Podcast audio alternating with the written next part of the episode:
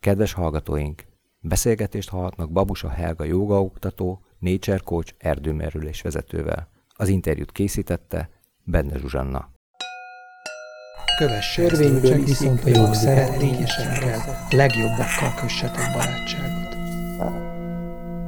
Beszélgetések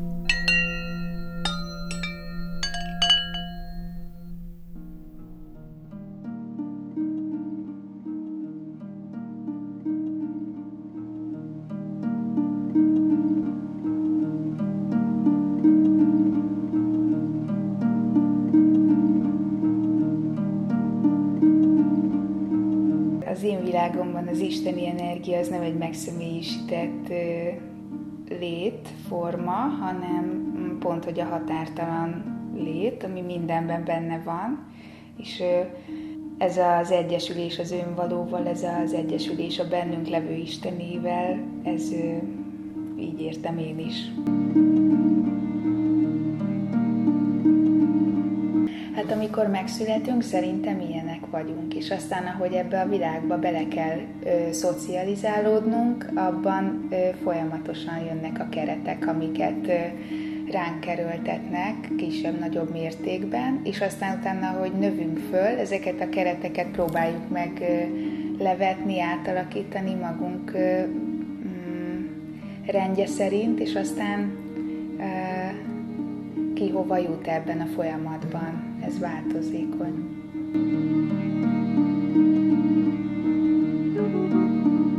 Tehát az én hitem szerint a természet kócsol minket, és én ezt egy kicsit mm, használom az, hogy én is ott vagyok, és akkor egyébként nélkülem is megtörténne, csak egy ezzel a mm, nature coachinggal viszek bele Segítesz egy módszert. észrevenni, hogy megtörtént.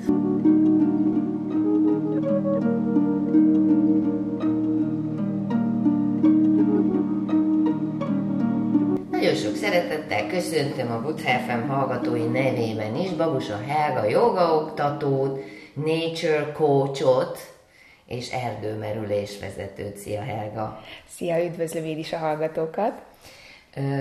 A joga ugye a hat ortodox hindu filozófia egyike, de van buddhista joga is, sőt már keresztény joga is, és óriási az irodalma, gyökere pedig egészen az upanisádokig vezethető vissza ugye, ami nem képezi a védák részét, de erről megoszlanak a vélemények. Minden esetre egy nagyon ősi módszer, ami még a szellemi világörökség része is. És hát nagyon megoszlanak ugye a vélemények, meg az iskolák, meg az erről alkotott elképzelések, hogy mi is az a joga számodra, hogyha megpróbálnád körülírni. Mi a joga? Számomra egy kapcsolódás az embernek az önvalójával. Ezek a gyökerek, amik, amiket említettél, ezek számomra a jogaoktatói tanfolyamon bemutatásra kerültek, viszont ennek a megértése azért bennem nem ment annyira mélyre, hogy, hogy erről konkrétan tudjak mondani adatokat. Nekem, nekem az egésznek a szellemisége jött inkább át, és az hatott át a gyakorláson keresztül, ahogy végeztem ezt a tanfolyamot. Az, hogy a jogában vannak a különböző irányzatok, ugye én a hatha jogát tanultam, és ez is egy nagyon régi tanítványi láncolaton keresztül öröklődött tudás, ami eljutott ugye hozzánk, így a nyugati ö, emberekhez, de szerintem az, ahogy mi ez hozzáállunk, teljesen más, mint ahogy ez ott Indiában vagy a keleti országokban történik, mert ugye ott az ember egy nap ötször is akár imádkozik és fordul az isteni lényekhez, vagy a saját hite szerint, ugye a sok isteni teremtményhez, ami szinte minden tulajdonságunkhoz kapcsolható egy istenség, és ez egy nagyon sokrétű, meg nagyon gazdag és szerteágazó mm, kör, ami, ami számunkra azért nehezen befoghat, befogadható. Így voltam ezzel én is.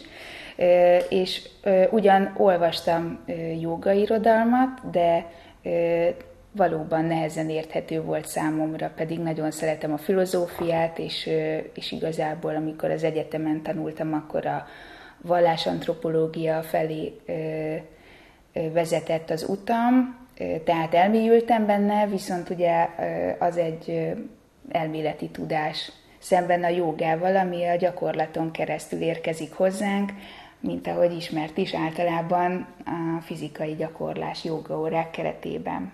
Nagyon sok mindenkivel beszélgettem már jogáról, de megmaradt bennem mm, többek között Cser Zoli, aki azt bírta mondani, hogy minden joga. Ez alatt te mit tudnál érteni, hogy minden joga? Igen, ez szerintem egy nagyon jó kijelentés, mert a joga az egy Tehát, hogy mindig le, le, létállapot is, uh-huh. az a, amikor vagyunk valahogyan, és ugye az, ahogy az önvalónkhoz kapcsolódunk, az, az az összes cselekedetünkben megnyilvánul. És hogyha ennek van egy nyugodt belső tartalma, tartalma akkor, akkor a főzésben is ugyanez van, és ugyanez van a kertészkedésben, és a munkában, és a konfliktuskezelésben, sok mindenben. Egyetértek Zolival. Uh-huh.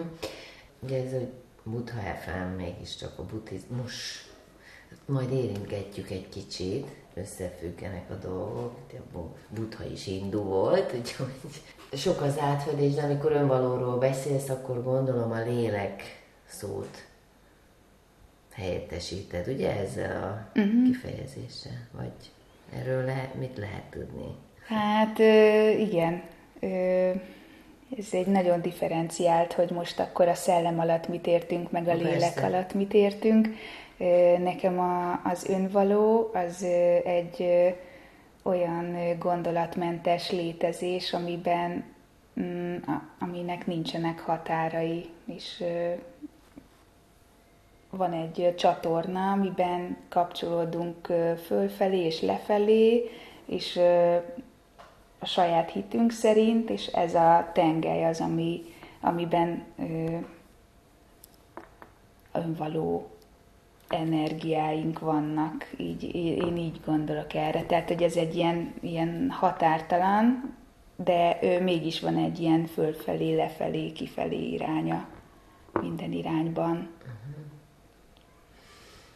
Van erről tapasztalatod, tapasztalás alapú ez a dolog, amiről beszélsz, vagy a könyvek alapján? Mert az ember, igen, én is hát rengeteg ilyen Maharshi, meg indiai advaita ö, ö, tanítótól olvastam, és hát nyilván onnan jön ez az önvaló. Hogy az őszinte akarok lenni, akkor ez így, így, így nehéz megtapasztalni, hogy miről is beszélnek, meg vagyis, hogy tetten érni, ugye? Mm-hmm. Vagy, vagy nem tudom, mi kell hozzá, tudatosság, vagy te minek neveznéd azt, amikor amikor, ú, amikor erről beszélsz? A határaimnak a megszűnése, vagy olyan mértékben kiterjesztése, hogy, hogy nincs más mód, csak a, a, a, az, a, az a létforma, amikor nem vagyok bezárva élmény. Nekem ez. Ez létre tudott jönni nálam meditáció alatt, létre tudott jönni hegyi futások alatt, ez amikor az ember fizikailag nagyon kihajtja magát és megáll egy pillanatra, és akkor hirtelen az ott egy olyan tökéletes pillanat, amiben valahogy úgy megszűnnek a határaink, és egynek érezzük magunkat a környezetünkkel. Uh-huh. Nekem ez az önvaló élmény. És ez, ez a légzés simán egy légzés gyakorlat által is megtörténhet. Uh-huh, uh-huh. Van ennek köze a koncentráció ö, működéséhez, tehát hogy a koncentrációs képesség fejlettségéhez?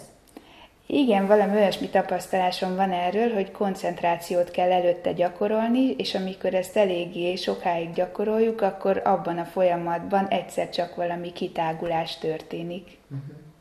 Tehát, hogyha mondjuk fogalmazunk úgy, ha elég hosszan, mondjuk nem, nem túl hosszú ideig van erre valószínűleg szükség, de ha mégis valami gondolat nélküli teres, teresség állapotába tud időzni az ember, akkor, akkor már tulajdonképpen ott is van. Vagy... Igen, szerintem igen. Uh-huh. Igen. Mert ugye azért csak továbbra is ilyen hindu Nisargadatta Maharaj van egy ilyen hát 20. században élt tanító, aki nagyon spontán és természetes volt, tehát hogy, hogy igazából a legkönnyebben érthető számomra legalábbis ilyen hindu tanító, aki szintén az önvaló megtapasztalását ugye meg az arra vezet mindent vissza, mondjuk úgy azon keresztül, hogy én az vagyok ezen az egy uh, kis mondatom, vagy hogy mondjam, valamin belül, és ő, ő, ő, ő azt állítja, hogy the radical refusal of thoughts, így van angolul, tehát, hogy a, a mm-hmm. gondolatok radikális visszavonása. Visszavon, mondjuk így, igen, refusal, tehát, hogy, hogy a gondolat nélküliség tulajdonképpen, amikor minden gondolatot elutasítasz. Ez egy idő után valami habitussá tud válni? Ez és igen, és főképp az érzelmekkel való munka az, ami nagyon tudja segíteni ezt a folyamatot, hogyha ö, nem, ha, tehát a joga gyakorlásnak is van egy ilyen úgynevezett mellékhatása, hogy az érzelmekkel sem azonosítod magad olyan mértékben, mint mondjuk annak előtte, vagy hogyha... És mm. miért nem szerinted, vagy hogy lehet ez ennek mellékhatása a jogának, hogy Hát, hogy az önvalóra irányul, és azáltal, hogy te ö, erre a gondolatmentes ö, térre koncentrálsz, nem az ér, ne, nincsen olyan erőteljes hatása az érzelmeknek, Értem. az egy másik Tehát típusú egyszerűen minőség. mondjuk attól, hogy a gondolataidat átirányítod valami olyasmire, ami tudatos, és te választod meg, és ez mondjuk az önvaló, attól már tulajdonképpen az érzelmek csillapodnak, tehát nincs helyük éppen egy ideig, és már az is óriási megszabadulás, ugye az elme számára legalábbis. Nem? Mm, hogy... Valami ilyesmi, de hogy foglalkozás van az érzelmekkel, mert mm. amikor mondjuk leülünk meditálni, és itt ott kényelmetlen és kellemetlen, akkor azért ott elég sok érzelem jön, amit mm. próbálunk ugye fel, elengedni, feldolgozni, mm. vagy hát elengedni. elengedni ja. És ebben, a, ebben az elengedésben olyan súlytalanná válnak az érzelmek. És akkor azok jönnek, mennek, de nem ragadjuk meg őket, és ezzel függetlenítjük folyamatosan magunkat az érzelmi uh-huh. befolyásoltságtól. Uh-huh. Mikor kezdtél el jogával foglalkozni egyáltalán? Hú, hát annak már 30 éve körülbelül wow. az anyukám vitt el először jogázni. Ja mert volt egy balesetem, egyetemre jártam, és nagyon sokat kellett ülni ugye a vizsgai időszak alatt, és úgy gondoltam, hogy a jóga, meg az anyukám is, hogy a jóga az nekem jót fog tenni, mert jobban tudom tartani a gerincemet, és így is volt. Úgyhogy aztán el is kezdtem jogázni, és tizen egyben elvégeztem a jogaoktatói tanfolyamot. 2011-ben, és azóta töretlenül jogázom, és tartok különböző órákat. Azt, és hogy, hogy kezdted el? Csak egyszerűen fogtál egy könyvet, és akkoriban 30 éve? Vagy... Az anyukám elvitt az ő jogatanárjához, ő rendszeresen jogázik, és aztán utána megtaláltam a saját helyeimet a városban, Budapesten. Uh-huh. Kik, kiktől tanultál? Szilasi Márti és Nagy József voltak a vezetői ennek a jogaoktató képzésnek, aki, akik az Anahita Joga Központban csinálták mindezt. Ugye Szilasi Márti az Anahita Joga Központnak volt a vezetője. Korábban előtte pedig szinte minden joga stúdióban jártam. Én nagyon szerettem a változatosságot, és nem ragadtam le egy-egy tanárnál. Aki nagy hatással volt rám, az Góranga, az Astanga óráival, meg a Bikram órák, órák voltak még nagy hatással rám, tehát én a, a, az erőteljesebb jogákat mm, jobban szerettem, viszont nem azokat tanultam, de amikor, amikor mentem, akkor úgy éreztem, hogy az jobban edz. Annyira sok mindennel foglalkoztam a hétköznapjaimban, hogy úgy éreztem, az az egyensúly, amikor egy ilyen erőteljesebb joga órán vagyok. Uh-huh. És melyek azok, amelyiket erőteljesebbnek érezted? A Bikram, a hot joga, az astanga joga. Ja, És, tehát, hogy fizikálisabb? Uh-huh. uh-huh. Jártál Indiában is? Igen, jártam. Ilyen célból? Kicsit. Hát mindenki azért megy, nem? Ö, Indiában nem a joga miatt mentem, hanem ö, akkoriban egy keleti harcművészetet tanultam, uh-huh. a Kálari pályátot, és azért mentem Indiába, hogy ezt továbbfejleszem, ezt a tudásomat, de amellett is tartottam jogaórákat, ez egy nagyon jó kiegészítő ott? volt. Ott tartottam? Nem, nem, nem, itthon, ja. itthon.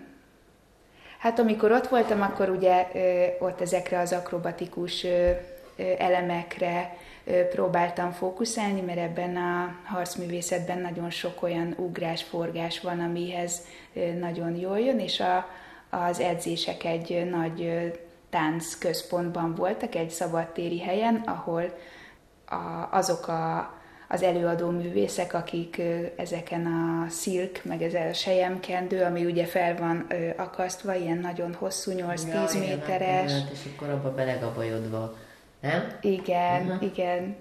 Ezek, ezekkel akkor karika, meg trapéz, meg mm, van ez a gumiköteles, ami szintén egy ilyen nagyon hosszú, kicsit a TRX-hez hasonló a vége. Uh-huh. Nem jut eszembe a neve, hogy hívják. Tehát, hogy ezeket a légi akrobata mozgásokat próbáltam még ott tanulni. Uh-huh. Akkor te egy ilyen mozgásbolond vagy. Az bizony. mint én. Igen, igen, igen. Nem is tudtam egyébként. Akkor a te felfogásodban a joga nyilván egy mozgásforma is. Igen, Pontosan, és ö, nagyon sokfélét kerestem benne, mert ugye elindultam a hatha joga oktató tanfolyammal ezen a vonalon, és utána azt éreztem, hogy ö, kipróbálnám az összes típust, ami még van, akár úgy is, hogy én tartom, sok workshop jártam, az akrojoga workshopokat nagyon szerettem, ugye, mivel én táncoltam hat éves koromtól kezdve ritmikus gimnasztika és jazzbalett volt amatőr szinten, amit én csináltam, bennem nagyon sok a tánc, és ezért mm, az akrobatikus joga, az az akrojoga, fantasztikus jó játék volt, nagyon sokat nevettünk az órákon, ahogy megpróbáljuk megcsinálni ezeket a gyakorlatokat is, olyan közösségépítő ereje is volt, ráadásul ugye külföldiekkel voltam ezeken a workshopokon, ami szintén adott egy másik impulzust, úgyhogy ott páros joga, meg power yoga, mindenféléket kipróbálhattam az Anahita keretein belül, volt heti két-három órám, és így aztán ezeket a vinyásza, vinyásza flow, de tulajdonképpen a saját stílusom az a hatha flow, és a legvégén a hatha flow joga tánc volt az, amit én az utolsó években ott csináltam. Aztán minden benne van. Ami, hatha flow joga tánc. Ebben minden benne volt, ami, ami szabadon a testtel alkotható, és azért kerestem ezeket, és azért alakult ki bennem ez a stílus, mert azt éreztem, hogy a tradíció ö, nagyon jól elrendezi az embernek az energetikai rendszerét, ö, a, az egymás utániság ö, szépen keretbe teszi az egész gyakorlásnak, az adott órának az ívét, ami általában egy másfél óra. Nekem mindig a másfél, mert abba is alig bírtam beletenni a, amit, amit úgy szerettem volna. De azt éreztem, hogy ebből kimozdulni, ezekből a statikus helyzetekből egy nagyobb mozgástartományt, egy nagyobb terjedelmet mozgat meg a testben. És, és azok az izommozgatások, amik mondjuk egy-egy ilyen hullámmal, vagy mm, inkább az úttal útra helyezik a hangsúlyt, hogy hogyan veszed föl azt az ászanát, az tartást, jogatartást, arra helyeztem a hangsúlyt a joga táncban is, hogy az az út, amíg te megtalálod a saját pozíciódat, abba próbálj minél nyugodtabban benne lenni, és annak adjál időt, hogy akkor fölvedd azt a pozíciót. Szóval, hogy volt benne egy ilyen dinamika, és, és ez, ezt nagyon hatásosnak éreztem, nagyon preventívnek is, mert ugye a mai azzal találkoztam, hogy a mai ember ezzel a teljesítményorientáltsággal az ászanának a tökéletes kivitelezésére olyan izomfeszültségeket csinál, olyan erős tónusokat, amik aztán fájdalom, sérülés, meghúzódáshoz vezetnek, és ezzel a, ezzel a ezzel a joga tulajdonképpen ezt, ezt, a, ezt, ezt ki tudtam venni, ezt az erős szándékoltságot, és egy, átalakult egy ilyen másik típusú hozzáállásba. Mhm. Tehát tulajdonképpen nevezhetjük akkor testtudatosságnak uh-huh. a jogát. Igen. Végső soron, hogyha a tudatosság ugye az elég központi fogalom azért ezekben a Nevezhetjük így, én inkább azt mondanám, hogy az én jogám ilyen, akik járnak hozzám, ők, ők sokszor mondják, hogy nagyon jó, nagyon alapos fizikai fókuszt tartok. Ugye minden jogaoktató egy kicsit másképpen működik. Van, aki az energiára, van, aki a szellemi, van, aki a vagy pszichológiai aspektusokra helyez hangsúlyt. Én a fizikaira. De ezekkel kapcsolatban is van tapasztalatod, mondjuk, amikor pszichológiai, most csak mondtad, tehát hogy, hogy, hogy a személyiség, tehát hogy az mennyiben különbözik szerinted ettől? Uh-huh. Amit te csinálsz, egy, egy kicsit játékosabb, felszabadítóbb, vagy európai, vagy mit lehet? Euró... Felszínesebbnek érzem, hogyha, hogyha ezeket a, az aspektusokat azelőtt hozzuk be, mielőtt valaki a, a testét meg, meg tudja úgy mozdítani, hogy, hogy ez tényleg egy mélyreható mozgás legyen, vagy egy mélyreható bemozdulás legyen.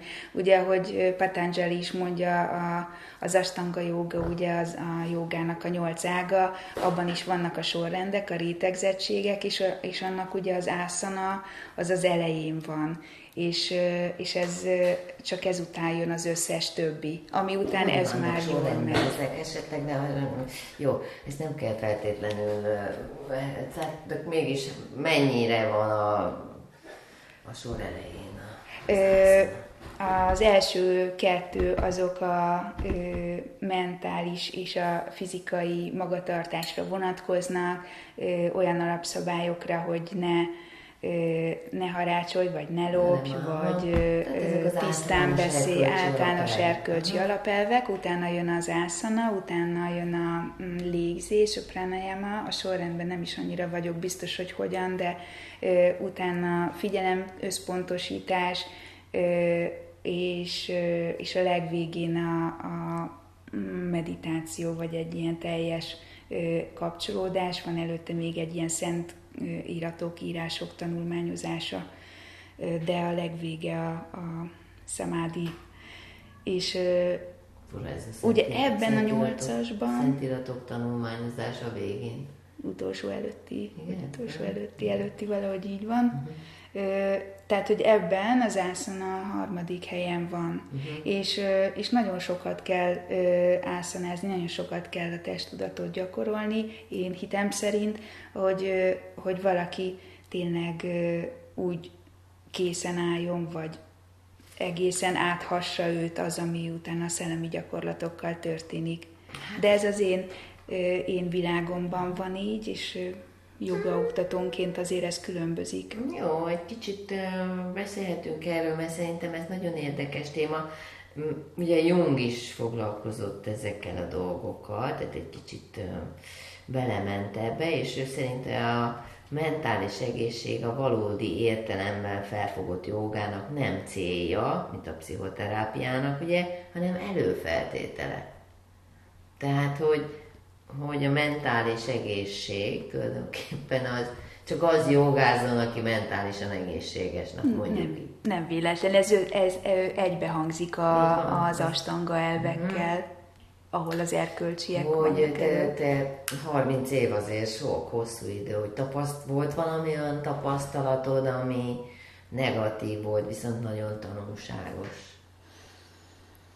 Volt egy idő, amikor abba hagytam az oktatást és a gyakorlást is, egy hónap, másfél hónap, és olyan mértékben változott meg a, a mentális állapotom is, a fizikai állapotom is, hogy nagyon meglepő volt, hogy mm, észesen veszem ugye a folyamatos gyakorlás alatt, hogy mekkora tartást, milyen rugalmasságot ad. Uh-huh. Mentálisan is. Igen, negatívabb lettem, és és magamba fordulóbb lettem. Akkor ez egy jó tapasztalat, de én olyasmire voltam kíváncsi, hogy ami, ami esetleg tanulságos, hogy ezt nem jól csináltad, vagy félreértetted, tehát hogy valami tanulság, amit mondjuk meg tudnál osztani a rádióhallgatókkal, hogy hogy ne.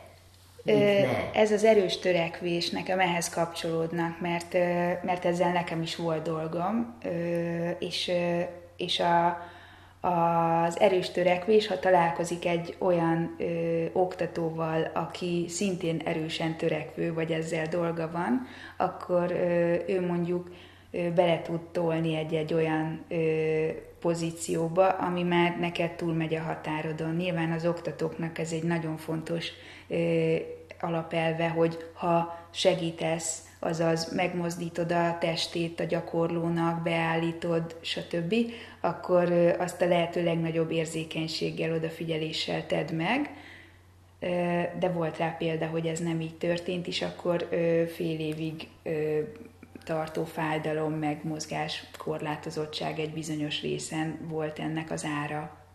Most arra gondolok, hogy van ez a kundalini effektus, és egy csomó helyen beszéltek róla, meg téma volt, hogy tulajdonképpen ilyen kezelhetetlen állapotba kerülnek sokan. Hogy ez vajon mitől van, hogy kiveri a biztos, biztosítékot a joga egyszer csak. Hmm. Ilyesmivel találkoztál? Hogy kiverheti?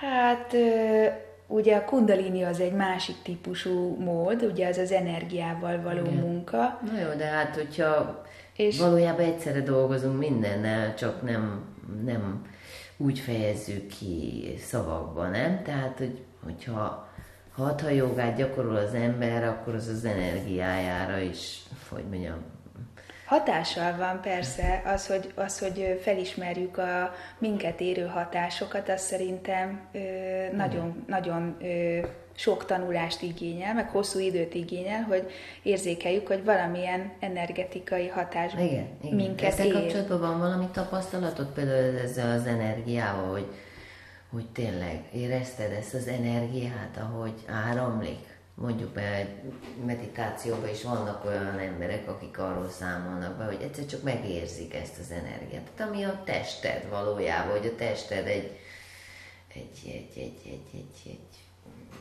egy ilyen felület, vagy egy, egy, egy, egy test, ami, ami beáramlik az energia ilyen egyszerűen. Tehát ez, ez... Ilyet nekem olyan volt, amikor én ebben nem vagyok annyira nagyon nagy spiller, hogy ezeket így érezzem, meglássam, az főként nem megy.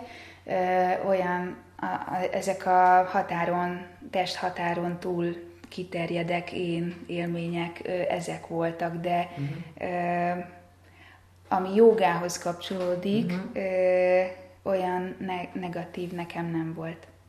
Említetted te is Patanjálit, és ugye ő meg, hát van egy ilyen mm, mondata is, nyilván többek között, hogy a joga az tulajdonképpen egyesülés Istennel. Uh-huh. Hogy ezt hogy tudnád te értelmezni? Az én világomban is így van ez. Az én világomban az isteni energia az nem egy megszemélyisített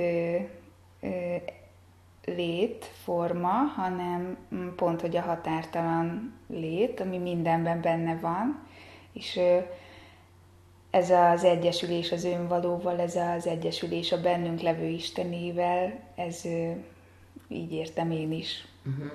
És ez neked nem okozott soha mm, problémát, hogy hát, hogy tulajdonképpen ez, ez, ez, a gondolatot valahogy magadévá tett, hogy igenis van isteni Uh-huh, nem. energia bennünk, vagy az isteni principium megnyilvánulhat bennünk, most mondjuk így, nem tudom, hogy szeretettem mondani, uh-huh. hogy...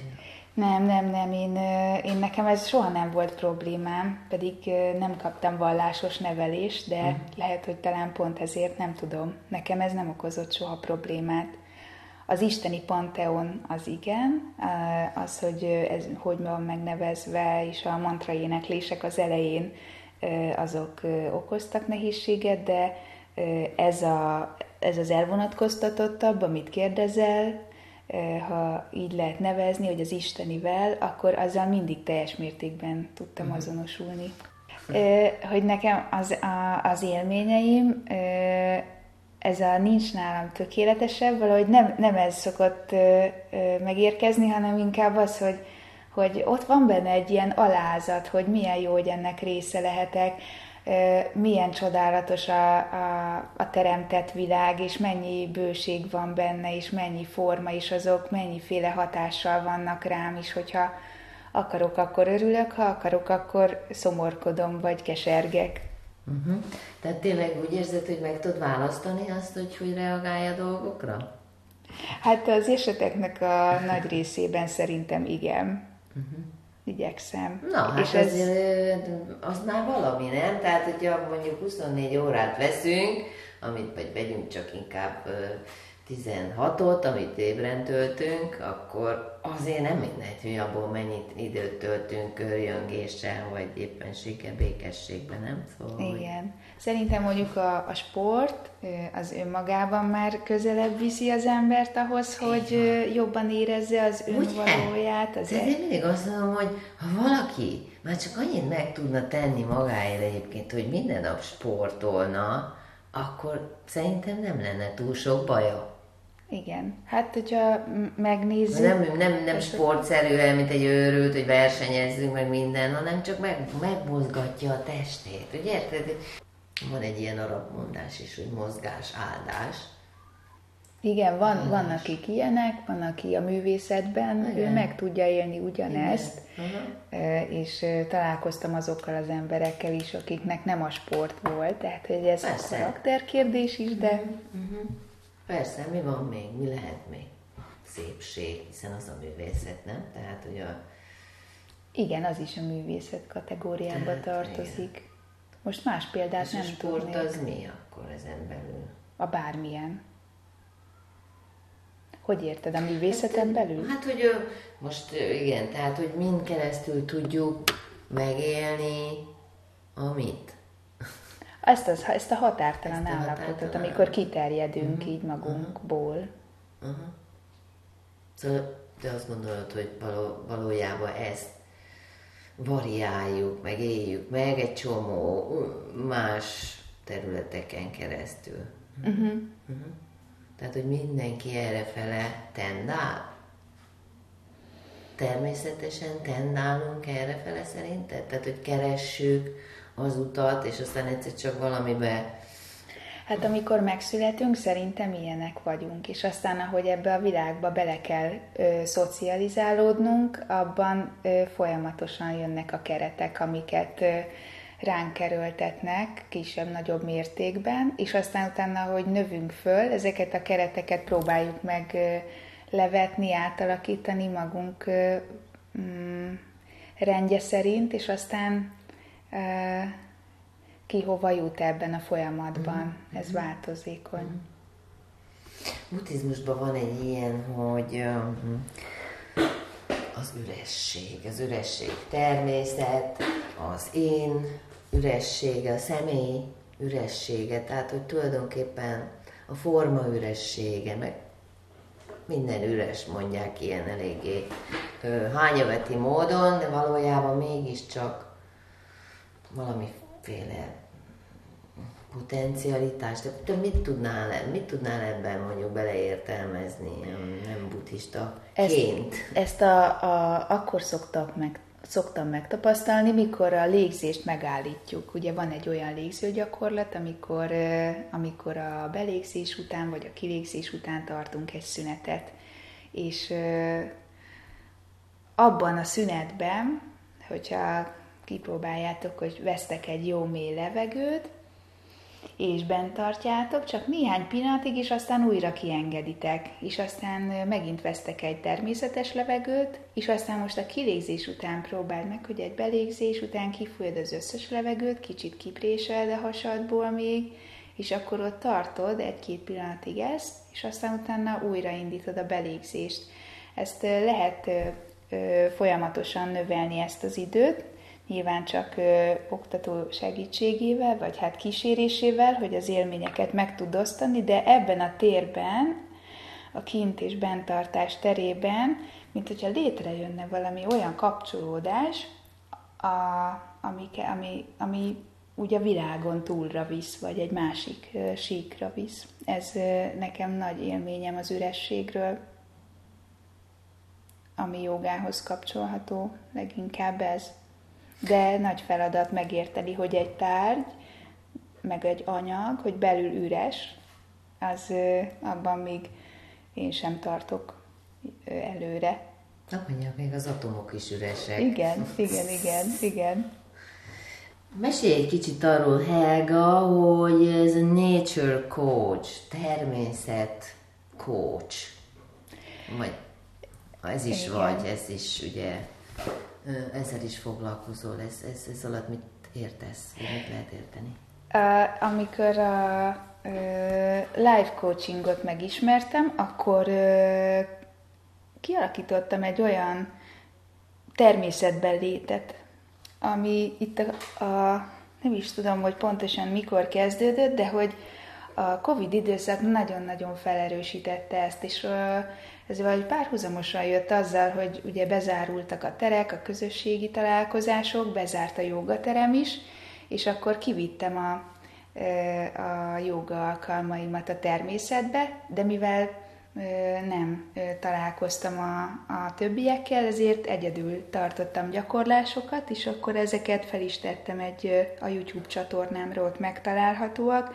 Vannak hosszabbak, rövidebbek benne, 20 perces, meg három órás, másfél órás, mindegyik más természeti helyen van, és azt éreztem, hogy nagyon szeretek egyébként is kijárni a természetbe, az nekem mindig egy nagy feltöltődés, ott minden elrendeződik, amikor nagy kérdéseim vannak, akkor ott valahogy megtalálom a válaszokat magamban, és innen jött az is, hogy illetve még egy másik tevékenységemből, a túravezetésből jött az is, hogy meg szervezek olyan alkalmakat, amikor a hozzám fordulók beszélgetni akarnak egy bizonyos témáról, egy coach segítséget kérnek, akkor a természetben csináljuk ezt. Akár úgy, hogy csak sétálunk, ugye az a legegyszerűbb, vagy üldögélünk. A túravezetés alatt viszont találkoztam azzal a jelenséggel, hogy az emberek ott is túlvállalják magukat, és úgy gondoltam, hogy a tevékenységek közben legyen a sziklamászás, kajakozás, biciklizés, akár hegyre, abban az ember a határait feszegeti, átlépi, és az, hogy ez hogyan történik, az egy ilyen nagyon fontos dolog, amiben jó, hogyha van egy társ, akivel ezt meg tudod osztani, hogy mi az, ami keresztül mész, illetve jó, hogyha ő kérdez, ha esetleg te el akarnál rejteni magad elől dolgokat, vagy tényeket. és, és ez egy nagyon szép folyamat, ahogy eközben az emberben ez, ahogy ez így kijön.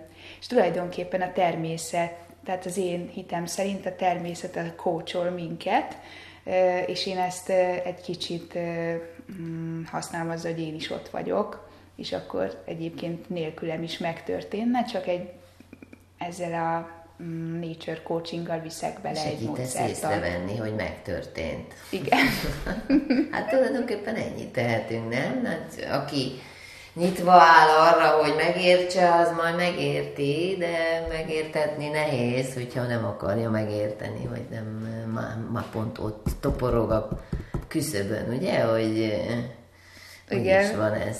Igen, igen, de ott a, a toporgás az egy nagyon fontos pillanat, és akkor az nagyon jó, hogyha ott valaki van mellette, melletted, aki ö, kicsit megkopogtatja a válladat. Persze.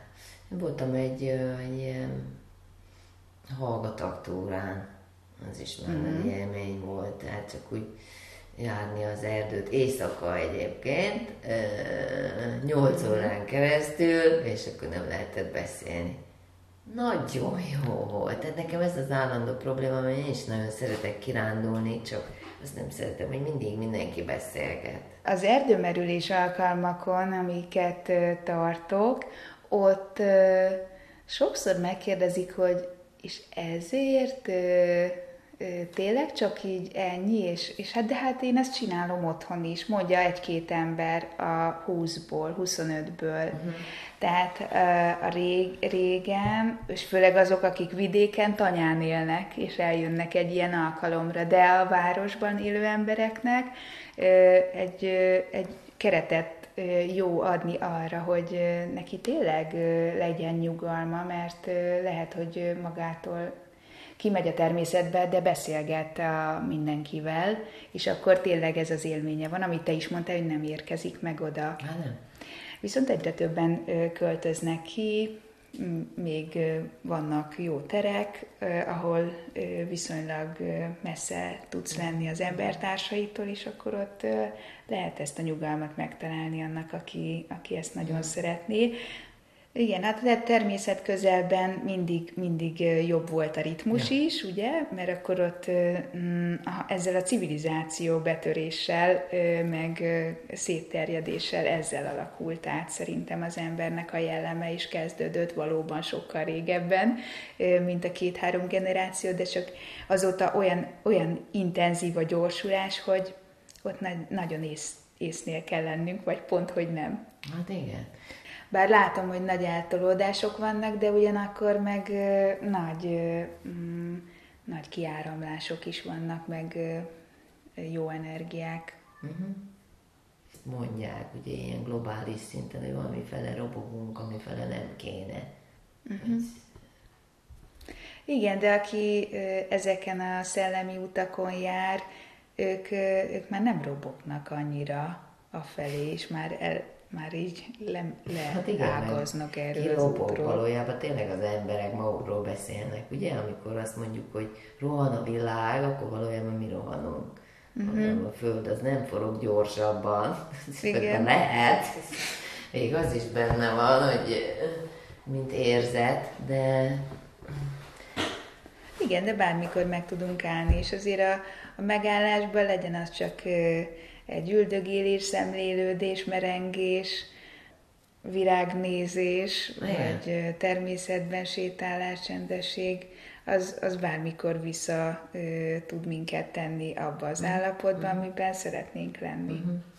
Eckhart Tolle is nagy kedvencem, és mondja, hogy tulajdonképpen az elme azt sugalja, hogy nincs tíz másodperced arra, hogy, hogy befele tekints, hogy rá, ránézz arra, hogy mi folyik az elmédben, hogy még annyi sincs. És tényleg ezt hisszük el, nem? Egy kicsit, amikor... Ez nagyon érdekes játék, amit az elme játszik Igen. velünk, és ennek a külön választása az egy óriási nagy képesség, amivel szerintem ki tudunk lépni ebből az automatizmusból. Erre ezzel kapcsolatban vannak tapasztalataid, amit meg, megosztanál? Igen, van az a típusú meditáció, amikor ezt a gondolatmentes állapotot próbálom, és azzal, hogy figyelem, hogy mi az, ami jön, ezzel megfigyelem a saját működésemet, a saját elme működésemet megfigyelem, és ezáltal már nem azonosulok vele, és létre tudok hozni egy ilyen külön állapotot, ami szerintem nagyon tanulságos. Az, hogy, hogy az elme mi mindenre van hatással, és hogyan irányítja az életemet, az, az ugye folyamatosan jelen van a mindennapjaimban, nekem is, de, de folyamatosan igyekszem arra, hogy, hogy egy olyan állapotba kerüljek, amiben leválasztom magam erről az automatikus agyról, amelyik, vagy erről az agy, agy tevékenységről, ami próbálná ezt, a, ezt az elme irányt beadni. Helga, nagyon jó volt veled beszélgetni, örülök itt 30 év után, igen, akkoriban régről ismerjük egymást, aztán nem találkoztunk sokáig, de fura, hogy ilyen egyfele, egyfele vitt az út. Igen, én is örülök neki. Köszönöm, Zsuzsi. Én köszönöm. Minden jót a hallgatóknak is.